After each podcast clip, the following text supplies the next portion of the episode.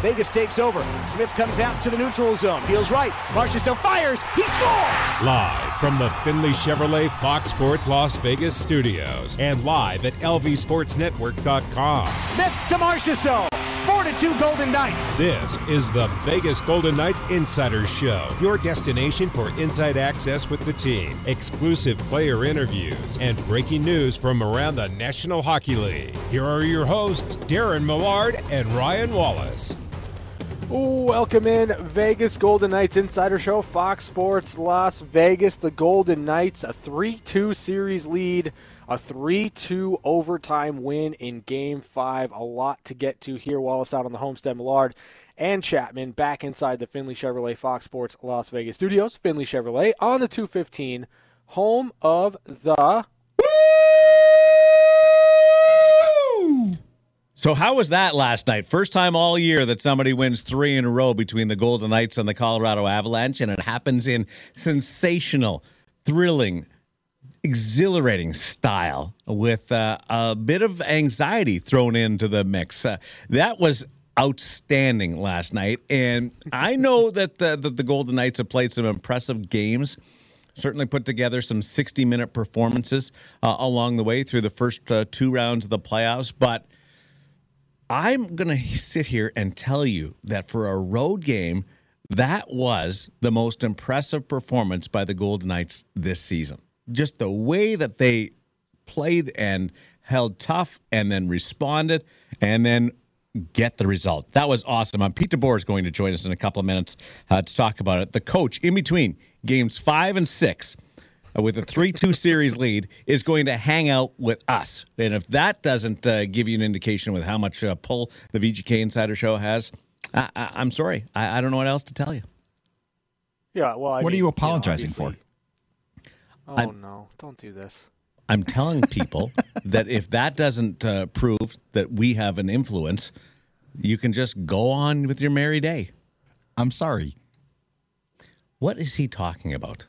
Like, we had a good thing going. Right. It's because, Darren, at various times throughout this show, Chapman, when he speaks, he apologizes too much, and you tell him to stop apologizing, so now he's trying to get it back at you. It's really like, don't apologize for us being the best hockey show. There's moments where you use that, and then there's moments where you don't derail the show when you've got the head coach on the line. Is that not? Well, I won't derail it when he's on the line. So what do you think? Let's get it back to hockey. Where were you in the grand scheme of the? Stormy Buonantony is also going to join us in a little bit. She was standing right on the other side of the glass when Mark Stone scored that goal and jumped into Max Pacioretty's arms.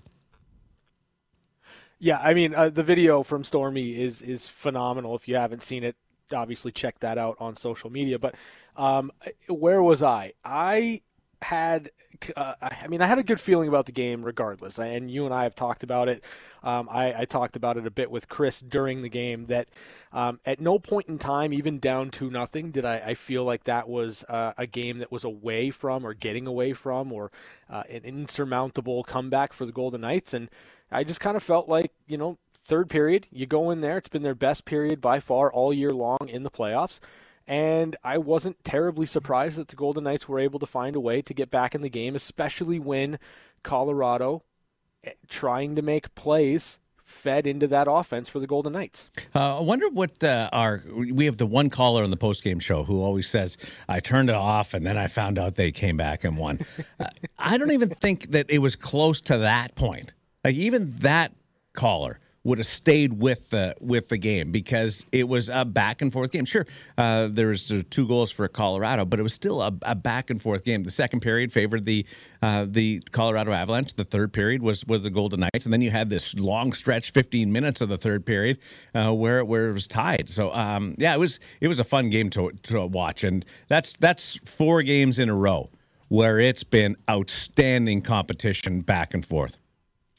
Yeah, I mean, I think this series has certainly lived up to what I was hoping it would be and kind of expecting it to be. It's 2 really good teams, and, last night I think Colorado showed a lot more desperation than we saw at any point in Game 3 and 4, and you know, for the Golden Knights, they found a way to win. And that's what you got to do this time of year, especially if you're planning on going on a long run like the Golden Knights hope to.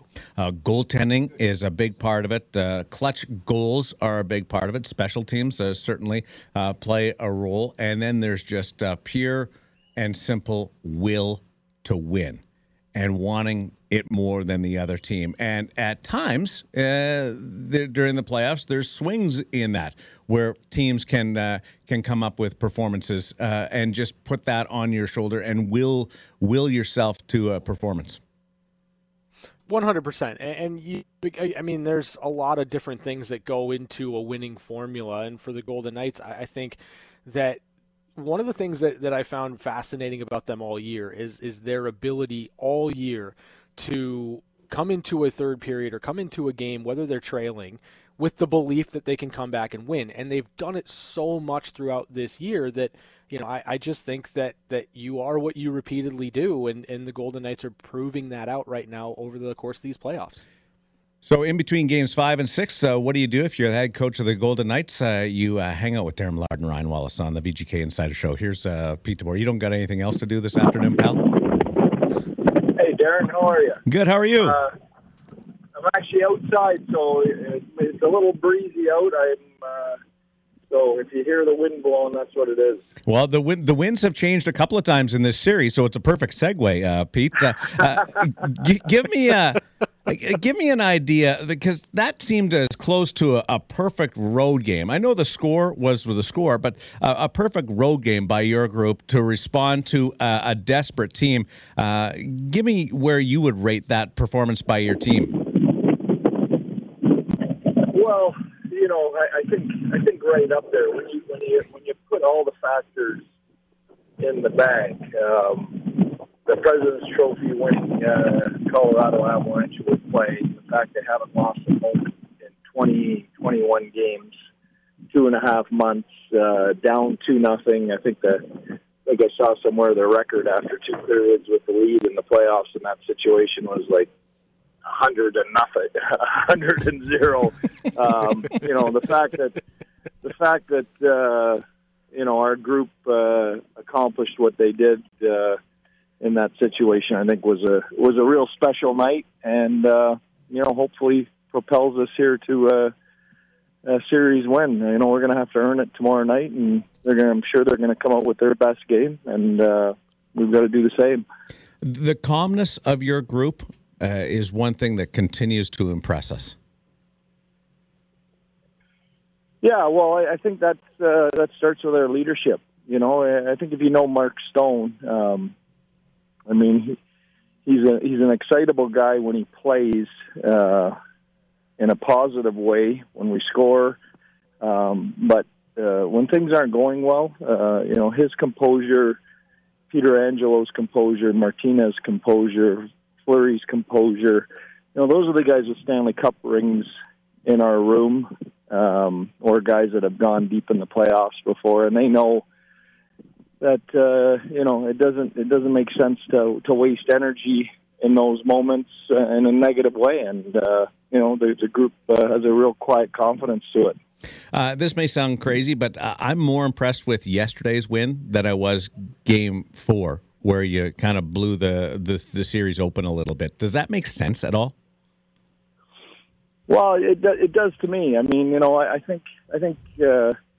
With the way games 3 and 4 went, I think sometimes you lose perspective over who you're playing, and you know, just watching it and you expect, you know, we should be able to outshoot them and outplay them 10, 12, 15 periods in a row. That's not going to happen against a team like Colorado, and they're going to make adjustments and they're going to get better and they're going to figure out the things that they need to figure out on their end to be more competitive.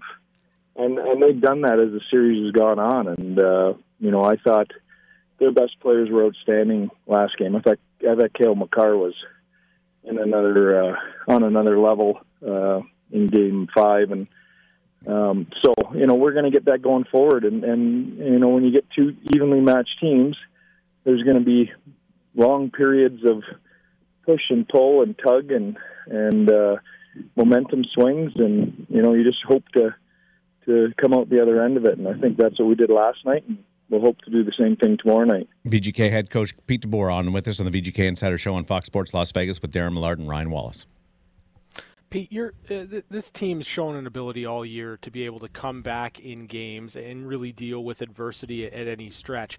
How do you craft that skill throughout the year? Well, I don't know if you craft it. I think we take a page out of the temperature that our leaders have and the messaging that they're doing, and when their messaging is calm and cool and collected and no panic and confidence in what we're doing and just stick with it, then, our coaches' messages flow with that, and I think vice versa. So, I think we all have the same philosophy about dealing with adversity at different points in the season or in games. And, we've talked during the year that we weren't going to use the adversity of COVID or short rosters or travel or a playoff opponents as excuses. We were just going to go out and play the best game we can, and we've done that. By the way, I gave you an unofficial assist. It's not going to show up on NHL.com, but I gave you an assist on Tuck's goal because you made the decision to put Janmark in, and he makes the big play, and Tuck scores the goal. So I don't know whether that means anything to you or not, but you aren't superstitious enough that you avoid changing a lineup while you're winning, and that speaks volumes. Well, I appreciate that, Darren, but the last game the guy played, I think he had a hat trick in Game 7 against Minnesota, so it wasn't coaching genius to get him back in there. But the one thing he does is when he's in there, it gives us a real legitimate scoring third line, and it gets tucked back on his proper side, on the right side, and that line all of a sudden becomes a real threat, like they were in Game 7 of the Minnesota series. It's similar to when we didn't have Pacioretty in the lineup. When you pull out one of your top 9 forwards, it throws off your group. Guys start playing out of position. Guys start playing up in roles that they're not ready for, or don't.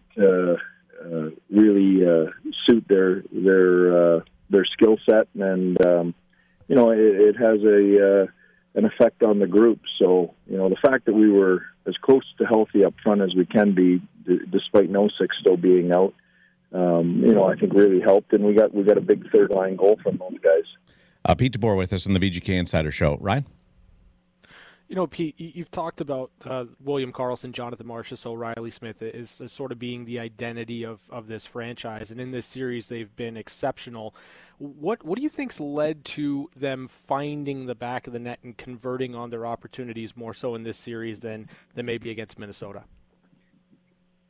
Well, I think you've got two different teams. And I know I talked to Marshy at the end of the Minnesota series, and he was frustrated. I think he only had the one goal, although it might have been the most important goal of the series in Game 2 to kind of break the ice and get us going in the right direction. You have a motivated guy who wasn't happy with his production at the end of the first round. And you also have a different team. Minnesota really made it tough to find offense and create offense with the way they played. Colorado's willing to give and take a little bit more, so you get those opportunities a little bit more. And when those guys get those opportunities, they historically have cashed in. So I think it's a combination of those things, and also the fact that Mark Stone's taken a lot of the pressure, with the McKinnon line, and freed those guys up to have a little bit more room. We're going to let you go, but you were in the bubble last year, and that was a different experience. Amazing how far we've come, right? You're traveling, you're in the midst of this run. Do you feel like you're into the rhythm of the Stanley Cup playoffs? Because I'm not sure the first round is just you're getting into it, and now a little bit of routine? Yeah, routine. I think having the fans in the rink make all the difference in the world. It feels normal. It feels like a regular playoff and a regular season, and can't wait to see 18,000, 19,000 in there tomorrow night. Ride that win, pal. All right. Thanks, Derek. Thanks, Pete. Pete DeBoer, the head coach of the Vegas Golden Knights, joining us on the VGK Insider Show. That's what happens in between games 5 and 6. Pops on the radio with us, and we appreciate the Golden Knights and Pete DeBoer for signing up. That was a comeback yesterday. That wasn't a Colorado giving up the game. I firmly believe that was a rally by the Golden Knights in which they played a really good road game. Yeah, I mean, I look at, you know, the Golden Knights and their ability to strike early in that third period, and it was, you know, Colorado still trying to make plays, still looking to you know, try to put that game away. And it's the Golden Knights turning some mistakes from the Colorado Avalanche into goals. And, you know, it's an interesting one because, you know, before the third period started, kind of where I was coming from is, you know, chip away, right? Like, get one in the first 5 minutes, make Colorado think about it a little bit, press late, try to get that equalizer. And then, you know, if you can get to overtime, great. And the Golden Knights say, no, we're just going to go out and score 2 goals in 3 minutes and 7 seconds. And, you know, the response from Vegas in the third period to get everything back to square and put all that pressure back on Colorado was a great one. And I think you're right. Like, this, in terms of road games, this is what you are hoping to get from the Golden Knights, given how well Colorado played. And the reason why I call it a comeback is we get a little bit guided by that late goal by Brandon Saad. So the first period is basically tied outside of 1 second, 2 seconds. So you've got 20 minutes of a tie game. The Golden Knights tied it up in the third period at the 5-minute mark. So there you're up to, do the math for me, 35 minutes of that game was tied up. And then you've got the 20 minutes in the middle where the Colorado Avalanche were able to enjoy the lead. I realized Vegas didn't lead or have the advantage at all, but the game was tied a lot more than Colorado ever had the lead. The score, because of that late goal, and you sit through an intermission and you have more time to think about it, kind of makes it a little bit unclear, misguided, more of an influence than it should. I like that. No, Marc-Andre was great. Fabulous. And he's the reason why they were able to buy some time. But that's sort of what the goalie's job is. Last time I checked, was to make the saves. And I will never apologize, and I will never brush aside a goalie stealing a game, because that's the goalie's job. Yeah. Yeah, I mean, like, it's interesting because I think Marc-Andre Fleury in that second period was absolutely fantastic. And, you know, I wonder if that goal doesn't go in late in the first period, like, what does the score look like after 2 periods if, you know, the Golden Knights go into the second period? It's still 0-0. You get that push from Colorado, and you don't, maybe you don't have the highly extra competitive, super locked in Marc-Andre Fleury because he gave up a goal that he didn't want to give up. And, you know, I know it's kind of what if, right? Yeah. Like, what if sliding doors. But I think that you know, that goal from Brandon Saad kind of enabled Marc-Andre Fleury to go out there and just play the period of his life, and he was fantastic in the second period. And the fact that it was just 2-0 going into the third period was a testament to Marc-Andre Fleury and how well he played in that second period. And you see, I don't buy that, and there's a reason why we would think it. Because athletes and motivation comes in various forms, and we put so much emphasis on motivation and wanting it and making good. It's why a lot of times we'll talk about a player taking a penalty and then coming back and scoring a big goal, and he was playing guilty. He had to make up for it. We go along that analogy. The way that Fleury has been dialed in these playoffs, I just think he was doing his thing. Now, it's a great narrative, and I'm sure, Ryan, it felt way better when they came back and won the game for him. And he admitted he was earlier in his career, he probably would have let that really bother him. But I just think he's zoning right now. He's just locked in, and whether he lets in a bad one or a good one. I remember last week, by the way, Kevin Woodley said he was sixth best in the National Hockey League for giving up the fewest bad goals, and then that happened. But the bounce back performance was impressive. That whether it was motivating or not, the fact that he didn't let it get to him should not be overlooked as an incredible performance. That might be the key takeaway, right? Is the ability in that moment to compartmentalize and put that goal behind him without dwelling on it the rest of the game. Because what the Golden Knights needed from Marc-Andre Fleury in the second period wasn't for him to think about the goal that went in the first. It was to play his butt off in the second so that the Golden Knights would have some time to get themselves back to a position where they could tie the game, and that's exactly what he provided for that team. I'm going to just make an analogy, and normally I don't like doing this, and I certainly roll my eyes when other people do this, but it was such a out of a really disappointing play for Marc-Andre Fleury. It was a wonderful human reaction by Fleury when that puck went in, and where he kind of throws his stick half-heartedly, rolls his shoulders back, almost falls down, and it looked like my buddy Stewie on Friday nights at Lifeguard Arena when he's standing at the other end and he lets in a terrible goal, which doesn't happen very often, and we win the game to 5. And it could have been Friday night at 8 o'clock at Lifeguard or 11 o'clock over at CNA, this just human fan normal reaction. But it came from a guy that's up for the Vezina Trophy in the heart of the Stanley Cup playoffs in Game 5 in a crucial game. And he offered it. It'll go on. It's another brick or a cinder block on the wall of admiration that I have for Marc-Andre Fleury was his ability to let us know that he felt goofy about letting in that goal, just like we felt goofy about watching the goal go in.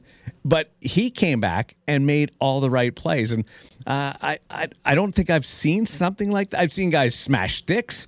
I've seen other guys just let it go off their shoulder, like nothing happened. They could have made a big save, or they show zero emotion. But that just natural bit of humanity was neat to see. Well, I think it bridges the gap between, fans and athletes. Yeah. Right? Like we look at these athletes as robots that go out there and compete, and whatever happens, they just kind of have to brush it off. And there's not too many moments of just sheer relatable humanity. And I think in that moment, we got that from Marc-Andre Fleury, and it was fantastic. And then at the end of the game, we got it from Mark Stone because, no one celebrates a goal quite like Mark Stone does. How high do you think he thought he was off the ice when he jumped at Max Pacioretty? Like, do you think he felt he was like 35 feet off the ice? Do you think he in the back of his mind, he felt he was high enough off the ice that he was going to be in danger when he landed? I think he probably felt like he was, eye to eye with the top of the stratosphere. Yes. Really. Like, just flying, man. Well, Mile High City. That was, I know this. Max Pacioretty could have like jumped in his way and caught him. Max was smart. He kind of like just slid out of the way a little bit and let Mark Stone come down on his own, and then joined the celebration. Stormy Buonantony was right there on the other side of the glass, and photographers spend their lifetime chasing one of those moments, and she got it yesterday. She just happened to be recording. So I want to know, does she record all the play, or does she start just recording when the Golden Knights bring the puck up the ice? What's her strategy on that when she's situated ringside? And the other part of it is, talk about reaction, Ryan.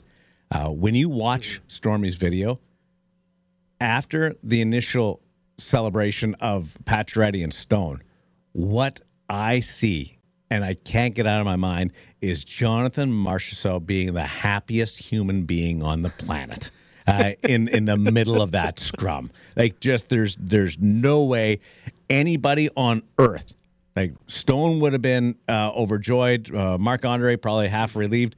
There's nobody on the planet was happier at that particular moment than Jonathan Marchessault. Jonathan Marchessault likes to win. Yes, and he's super competitive. So yeah, I can attest that that makes a lot of sense, because it doesn't really matter who scores, so long as the Golden Knights win a game. We have our ratings for Game 5 coming up, plus Stormy Buonantony on capturing that moment and what it's like to be inside the bubble of the VGK during this roller coaster ride that is a National Hockey League postseason. And in 2021, the Golden Knights are almost halfway there. They have another win to book their ticket to the third round and a meeting against the Montreal Canadiens. So a whole bunch to get to, plus happenings elsewhere in the Stanley Cup playoffs, as there's a big game involving the New York Islanders and the Boston Bruins on the ice. It's the VGK Insider Show, where the coach hangs out, where the Stormy Buonantony, the broadcasters hang out, and it's where you are welcome to stay for all 2 hours on Fox Sports Las Vegas. One of the Knights went down, Theodore. Now out in front, a chance, Fleury a save, rebound, he kicks it away! Follow-up opportunity for JT Comfort. Couldn't bury it. We're back to the Vegas Golden Knights Insider Show on Fox Sports Las Vegas, 98.9 FM and 1340 AM.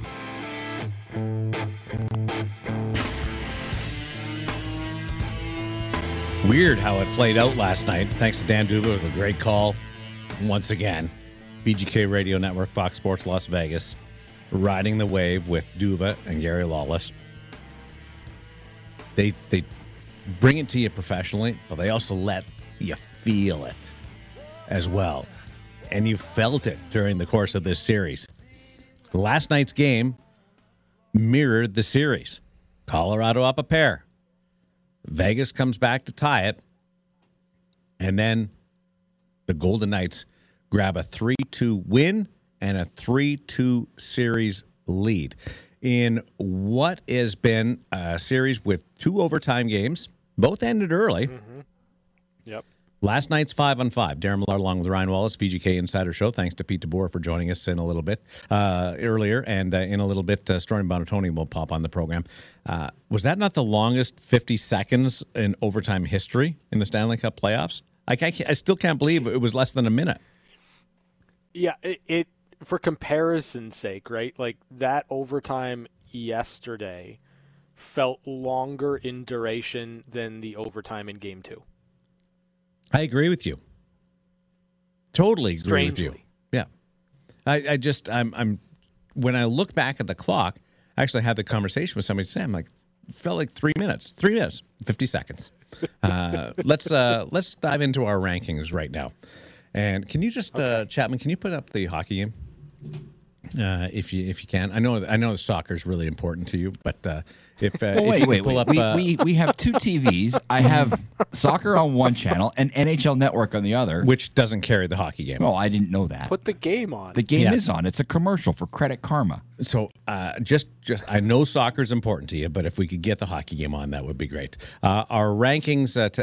A couple of people came up to me last night. I was at Red Rock watching the game. Shane Knighty and I and our families were watching the game with the BGK fans, and I'm gonna say this quite honestly, Chapman. There's some conversation out there about you. I don't know if I want to know if it's no. They people love it when I give you the business. I thought there'd be more sympathy for you, but there's not. No. I think you're exaggerating a little bit. Maybe 1 or 2 people probably tell you, yeah, it's good, but I would venture to guess the overwhelming majority of people say, yeah, you're kind of a jerk to Chapman. No, you're definitely a jerk to you. I'm definitely a jerk to you, but more to the fact that people think that it's warranted. So let's give us a taste of where you are on the ratings for last night's 3-2 rally comeback to win and take a 3-2 series lead. Chapman. Well, you kind of took some of the words out of my mouth last segment when Because I saw a lot on social media with people saying that the Avalanche lost that game, and I disagree with that wholeheartedly. I think the Golden Knights won that game. They found a way to make plays when they needed to. Alex Tuck, you know, we talked about the play by Janmark, but the play by Alex Tuck to score that goal, it was really the only play he could have made, and he managed to do it. Jonathan Marchessault's goal, it's like, wow, it just happened so quick. And Marc-Andre Fleury, we could kind of joke and laugh about the play where he gave up the goal, but he was as locked down as I've seen him in these playoffs from that second period on. It's not a Bob Ross. I really wasn't sure where to go with it, but I'm going to go with a wine and paint because I felt like the Golden Knights played a really good game, and I felt like we could throw game one out, right? That's an anomaly. I kind of felt like this was the best game of the series Colorado played, and the Golden Knights just found the way to win the game. I mean, you got to give them a lot of credit for that. So, wine and paint from Chris Chapman. What do you say, Ryan Wallace? Yeah, for me, it's one of those interesting ones where you're going to a wine and paint, but you're painting a Bob Ross in so far as you get the result that you need. And make no mistake about it, a win, however you come about it in Game 5, is huge, right? And now the Golden Knights have an opportunity to close out Colorado on home ice in Game 6, and they've also got two opportunities to close out this series as well. For me, this game was one of those moments where we understand how great this series is and how great it's been because you had both teams playing well yesterday. I thought Colorado played an exceptional game, and then you boil it all down and you throw out that Brandon Saad goal that should have never gone in, and you hold Colorado when they're going to just one goal. Really, just one goal. I think the Golden Knights show a ton of resolve in this one. I think that you've got to battle through adversity. One of the hallmarks of teams that go deep in the playoffs is that they find ways to win. And the Golden Knights didn't get rewarded in Game 2 the way that they should have. They made no mistake here in this game. If they got it to overtime, they took that win. And for me, I'm going wine and paint with a slight nudge up to, hey, it's Bob Ross Day at the wine and paint store. I see where you're going. I'm going to go the opposite of that. I'm going Bob Ross with a disco ball and some music going on in the background, and he's got some glitter in his hair and a big, big glass of red wine sitting on the side of the painting with where all his brushes are. Like, we've got a jazzed up Bob Ross going on right now with my assessment because one, Colorado hadn't lost since 2002 at home, so that was impressive by the Golden Knights to be able to pull that off, and the other part is just fighting through a little. Even though they were playing a good road game, they were down, so you have to fight through that psychologically, and it was great. I never felt like I was going to put my hands in my pocket and slump my shoulders and put my chin down and think, geez, I don't know whether we can do it. Like, there was never that moment last night. And I was usually running interference for Shane anyway. But the idea that you always felt like you were in the game and there was moments of optimism, even in that second period. I would like to see Bob Ross in that environment that I'm painting the picture of right now. I mean, I would love to hang out with Bob Ross in that environment. Bob just going like time. Chapman wouldn't get an invitation though because I feel like there were points in the game yesterday where Chapman just felt like it was inevitable that. So I heard through the grapevine. You didn't hear through the grapevine. You heard from Ryan. I heard through the grapevine that Chapman was completely like off the bandwagon to the point where he was over at the emergency room because he thought he had broken both of his ankles jumping off the bandwagon. Is it true that you were waiting in triage to have some x-rays done of your ankles yesterday? No, not my ankles. No, not that. But, yeah, I mean, I'll be honest. I don't believe in jinxes, but I felt kind of guilty when they were down 2-0 and the Avalanche looked like they were in full control of the game. And I got a couple messages on Twitter saying, hey, you know, you picked the Golden Knights tonight. You can't. This is all your fault. And I was like, oh. Rita hates you. I know she does. Yeah, I'm sorry, Rita. I will not make a pick the remainder of this series. I won't make one tomorrow. And if it happens, go Game 7. Make a pick. Make your pick. All right. Well. Yes. Don't waffle. To answer the original question, yes, I was feeling like this was not going to happen last night, and fortunately, Matthias Janmark and Alex Tuck and William Karlsson and Jonathan Marchessault, Marc-Andre Fleury, and then Mark Stone, they made it happen. You shouldn't be allowed to cheer after you jump off the bandwagon mid-game. I didn't cheer. That's my only thing. Like, make your prediction, yes, but don't waffle. And like, that's literally what I told you, right? That is exactly what I told you yesterday. Like, you send me a message talking about how much Colorado has upped their play, and I'm like, Chapman, how many times have we seen this script before? Like, just how little faith do you have in the process? And you double down. You double down the same way you double down against Minnesota. And it didn't work for you then. It didn't work for you now. Conviction, buddy. That's all I'm asking for. Maybe this is part of the big plan. Because it seems like every time I pick against them, they come through and they shut me up. Hold on. The day you come up with a plan will be a first. I mean, maybe I'm playing 8-dimensional chess over here. You know, like, do you ever think about that? No, don't even try and sell me on that one, because this is where you get into trouble. trying to sell me on this stuff, that this was all part of your grand scheme. No way. Yeah, I am surprised at how the response is received when Colorado pushes.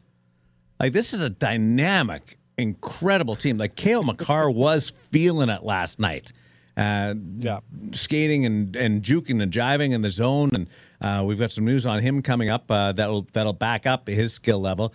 Nathan McKinnon with the Russians. Like, this is an incredible team, and I'm a little taken aback during moments where people are more punishing or looking negatively on the Golden Knights instead of saying, that's a damn good hockey team over there. In fact, they're going to have a President's Trophy banner. You know, it's interesting because I think the way that Vegas played in Game 3 and Game 4 kind of leads into that narrative, right? Because Vegas was so dominant and they were able to shut things down so well that, you know, at times they made it look easy. We know it wasn't easy for sure. It was a lot of hard work and a lot of detail and execution at the top of your game had to go into those games to make it look that way for Vegas. But I think the expectation then becomes, well, if you're able to do it for 6 periods, 8 periods, whatever the case may be, you could just do that in perpetuity. Like, you could just continue to do that the rest of the series. But no. I think we often forget there are 2 teams on the ice, and the Colorado Avalanche were in a position where they needed to be desperate. They needed to come with an answer, and they were very good. And the Golden Knights still found a way to win. That counts for something. I know you hate golf. I love golf, and I use golf analogies. Tiger Woods in his prime won a lot and was chasing down Jack Nicklaus for most majors of all time, and doesn't look like he's going to get there now. But even the great Tiger Woods in his prime didn't go 62, 63, 61, and 63. Like he there was the odd even par round that balanced out the 64s. And sometimes you got to get through when the wind blows sideways in golf. You gotta just get out with the best score that you can. The Golden Knights sometimes are going to deal with another team that's trying their damnedest to win the Stanley. Like Minnesota really wanted to win the Stanley Cup too. And Colorado really wants to win. There's a ton of expectations on that team, too. So I just wanted to make that. That's my little pulpit speech of the day. That when the other team pushes back and either wins a game or controls stretches of a game, it's not the Golden Knights playing poorly all the time. There's been, like, Game 1, they played poorly. We said that. Mm-hmm. Yeah. There's reasons for it, but they played poorly. Last night wasn't the Golden Knights playing poorly. No, I think it was just Colorado playing really well and being desperate and you know, being a team that recognized how important that game was and really how much they didn't do themselves any favors in game 3 or 4. So you expected a push, right? Like you knew that was coming for Colorado. And again, at this time of year, process means something. Results matter even more. Yeah. And for the Golden Knights to get out of that game with the result was everything in the context of this series, because now you have an ability or an opportunity to come home and put together your best 60-minute effort of this series to date. And, you know, you have to expect that Colorado is going to be very good, and it's just going to be a back-and-forth game because these two teams are so close and so evenly matched that's what the series is. And I like the emotion. I do like the emotion. But just a little perspective in between games here that we look at it. Now there's benefits to emotion, like when you flip-flop back and forth. Chris Chapman has the most consistent tan of anybody that I know because he's flipping one way, and then he decides he's going to flip the other way. And so his tan completely evens out. So there's some benefit to it. Except where my watch is. That spot is it kind of, it's as white as your sneakers. Thank you very much. I have good sneakers on today, too. We're going to take a break. When we continue, Stormy Buonantony on being ringside during one of the great moments of the 2021 Stanley Cup playoffs. And one-timers, the Islanders had the Boston Bruins on the brink, and that game's underway. It's the VGK Insider Show on Fox Sports Las Vegas. Now Watt gets it back, Tuck out in front. He scores! A little two-touch off the blade of his stick and into the goal. Vegas on the board and now trailing 2-1. Alex Tuck snaps this 7-game drought. What a pass from Nicholas Watt. This is the VGK Insider Show on Fox Sports Las Vegas, 98.9 FM and 1340 AM. Now back to Darren Millard and Ryan Wallace. It's funny, I set up Pete DeBoer for a big compliment, and he kind of brushed it aside when I said he deserved an assist on the Alex Tuck goal because he put Janmark back in the lineup yesterday. He said it wasn't exactly the greatest coaching decision in the world because Janmark had a hat trick last game that he played. If you missed Pete DeBoer, listen to it on the podcast. He was great to join us for 10 minutes earlier in hour number one as the Golden Knights enjoy a 3-2 series lead. He was in a great mood, wasn't he? Yeah, I mean, it's interesting because you had mentioned the ability for this team to remain calm, right? And I think that a lot of that has to do with a head coach that I think is pretty loose right now, and Pete DeBoer. Like I you know, just the fact that he took time out of his day between, you know, game 5 and game 6 to jump on with us and was in great spirits and, you know, kind of joked around and you know, kind of chirped you a little bit. No, I think that's great. Good. Like it's fantastic. Like every single person that comes on this show really likes to chirp you, and they don't do that to me. And I'm not sure what that says about you. I'm not sure what that says about me. I'm just glad that I'm not caught in the crosshairs. It's because I've chirped every person that comes on the show before, and they can't wait to get me back. That's exactly what it is. And they use the stage that is the VGK Insider Show, this colossal podium, to do it. And I don't blame them because it's there's some good give and take. It's like the playoff series, a good back and forth. I will tell you there was conditions to Pete DeBoer joining us on the show today. Do you want to know what those were? There was one. I couldn't ask a question. You got it. I would imagine that would be the case. Yeah. Yep. You got it. Yep. No cheesecake conversation or whatever the heck you asked him time. No, it's key lime pie. Key lime pie. Yeah. All right. Christmas music. Right. Oh, you asked him that. Oh, yeah. That Christmas music. Oh, jeez. That sent. That almost got a reaction like we saw a couple of weeks ago from Pete. No response? Yeah. Oh, and ended the interview. The Christmas music one, where he said it was the continuing Christmas music was bothersome. And then because it was like 2 weeks after Christmas, and then you doubled down asking him his favorite Christmas song. No, I don't. I think it was before Christmas, actually. Hey, I've got some news for you guys regarding ESPN and what they're doing. We know that Turner has a big-name analyst in Wayne Gretzky. A little bit of news coming up on the ESPN side in hour number 2, plus Stormy Buonantony ringside for the big goal by Mark Stone, and caught it all on camera. It's the BGK Insider Show on Fox Sports Las Vegas.